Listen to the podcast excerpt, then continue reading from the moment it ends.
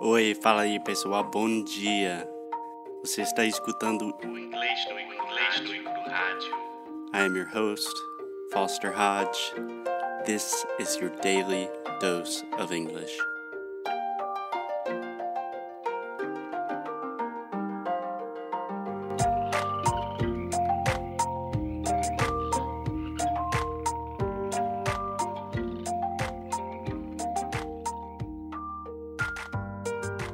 Hey, hey, Alexia, how are you? What's happening? Hi, are you feeling better? I am getting there. Almost there. That's a good phrasal verb. I'm getting there. Mhm. Tô chegando lá. Yeah. But still like 60%. Yeah, you had to get there because we are going to Portugal. Yes, very, very soon. Big news coming from Inglês no Cru soon. Soon. but today, we're continuing with Americans being weird. Yesterday, we talked about drinking in the US. Today, we're going to talk about eating, specifically eating in restaurants and the strange eating habits of Americans. Yeah. You ready to do it? I am. Okay. Where do you want to start? I want to start with the credit cards. This is a good and r- extremely relevant topic to me this week. Yeah, so here in United States, everyone, every single person has credit cards because it's a common sense. They don't use money for almost anything.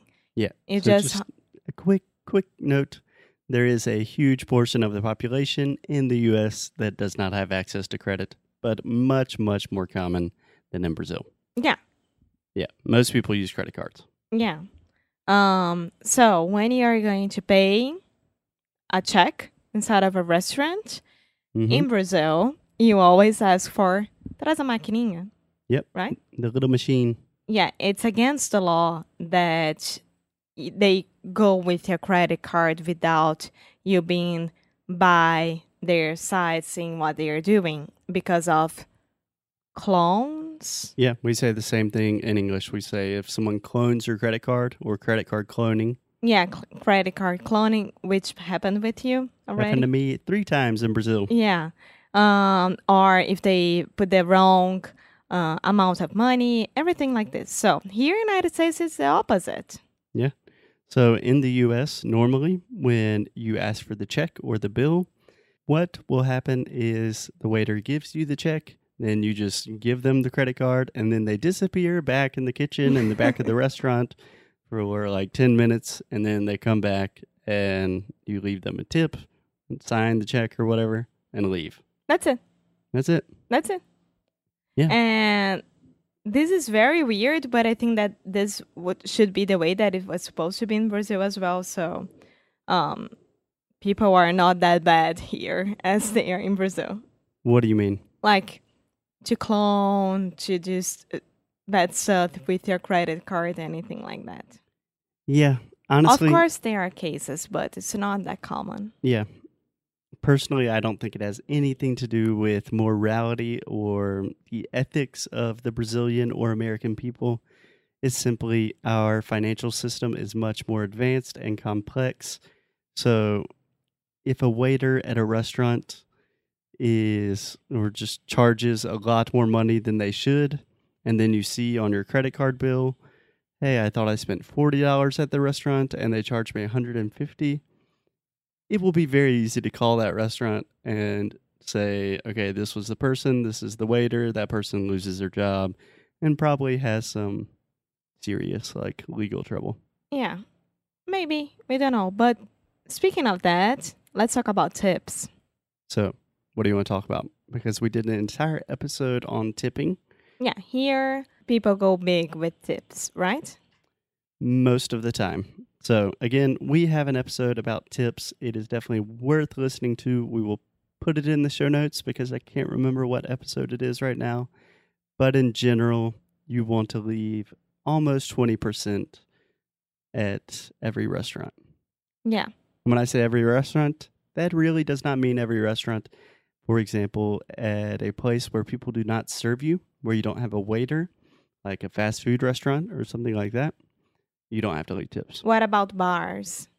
Bars, Like sitting on the bar. sitting at the bar. at the bar. Yes. Okay. Bartenders generally get tipped the best because when there are a lot of people at the bar, you want your drink, you want your drink. If you give the bartender a good tip after the first drink, then they're going to keep coming back to you. Yeah. Yeah. Okay. What else? So, speaking of waiters and bartenders, the level of service in the US is way different, and sometimes waiters can be almost overly attentive. What do you think about what has your experience been with waiters in the US? and the I love differences? it. Okay. I always feel that I am the only one in that place, so it's always very, very good. And What do you what do you love about it and what do you think is different than in Brazil? First of all, things happens. So even though that something happened in the kitchen, Some Deixa a boca. thing, thing. something happened. One day we'll get there. Oh my god. Okay, so even though if it's something happening in the kitchen that your food is late or anything like that, they will come to your table, they will let you know, and they will offer something for free for you just because of that.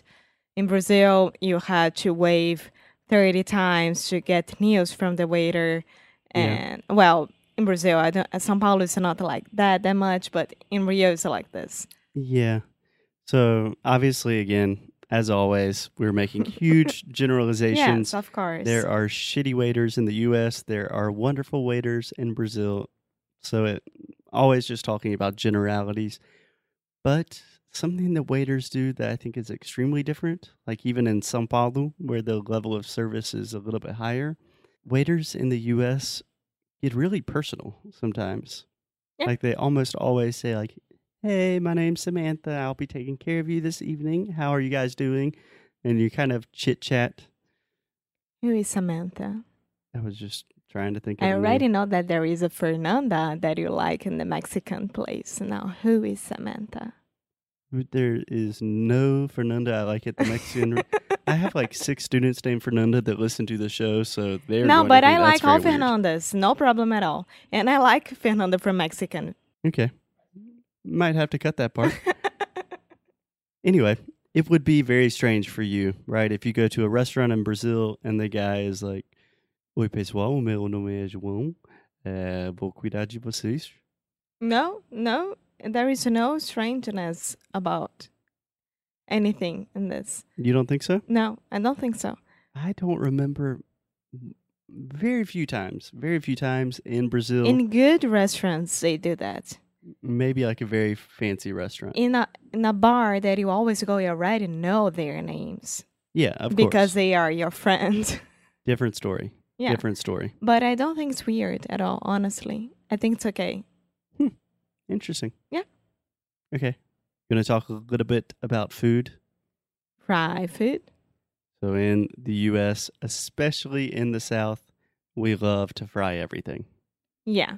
So last week I had fried scallops. Mm. So good. Yeah. I think it was the best scallops ever. Yeah. So last week, as we talked about, we were we were in Myrtle Beach, which is a very tourist city in South Carolina, and it's almost impossible to find anything that's not fried. Not a good place for vegetarians or people that have any sort of Yeah. cholesterol problem. Not healthy food, but really good food. Yeah. That's a problem. I think sometimes we would call it soul food. well, I loved fried scallops and I loved hush puppies. Do you want to explain what hush puppies are? Hush puppies are are almost our bolinha de arroz, but it's not with rice, it's with corn. Exactly. So it's almost the same thing, but instead of rice, there is corn. Yeah, and it's a super southern thing. And speaking of fried food, I think another really weird thing with food are the portion size. That's ridiculous. Seriously, it's it's it's outrageous when you order a meal here and you look at the size of that plate Mm. and it, I, I get nervous only to think about it. So in that case, Alexia, I think the perfect phrase would be I get nervous just thinking about it. Yeah, You gonna try that? I get nervous only thinking about it. I get nervous just thinking about it. Oh, sorry. I get nervous just thinking about it. Perfect. Yeah, I'm just trying to calm you down a little bit. so Alexia is a small girl. She cannot eat as much as a big American like me. No, but seriously, it's not healthy at all. Yeah, portion sizes are ridiculous in most of the US. Yeah, it's not only with food, with drinking as well. Huge so? cokes, huge everything. I feel bad every time that I have to go out. Yeah. So in Texas, I've actually never been to Texas, but there's like a famous saying in Texas that everything is bigger in Texas. For me, it's just kind of like everything is bigger in the US in general, Yeah, at least Well- talking about food. can't wait for dinner tonight. Speaking of portion sizes, just one last thing. Did you ever see a documentary called Supersize Me? Yeah, You saw it? yeah. Yeah, it's a It documentary. was a must see in most of high schools. Oh, really? We had to watch that like a lot of times during high school. It was very important and very good for us. Yeah. Yeah. Eat, I- eat normal amounts of food, people. Uh, okay, so do we have any other point? uh, I think that's it today. Just in general, if you're going to the restaurant, to any restaurant in the U.S., you're probably going to tip. You're probably going to have a super nice, almost kind of getting in your business waiter or waitress. A quick tip always ask if they have small plates. That's it.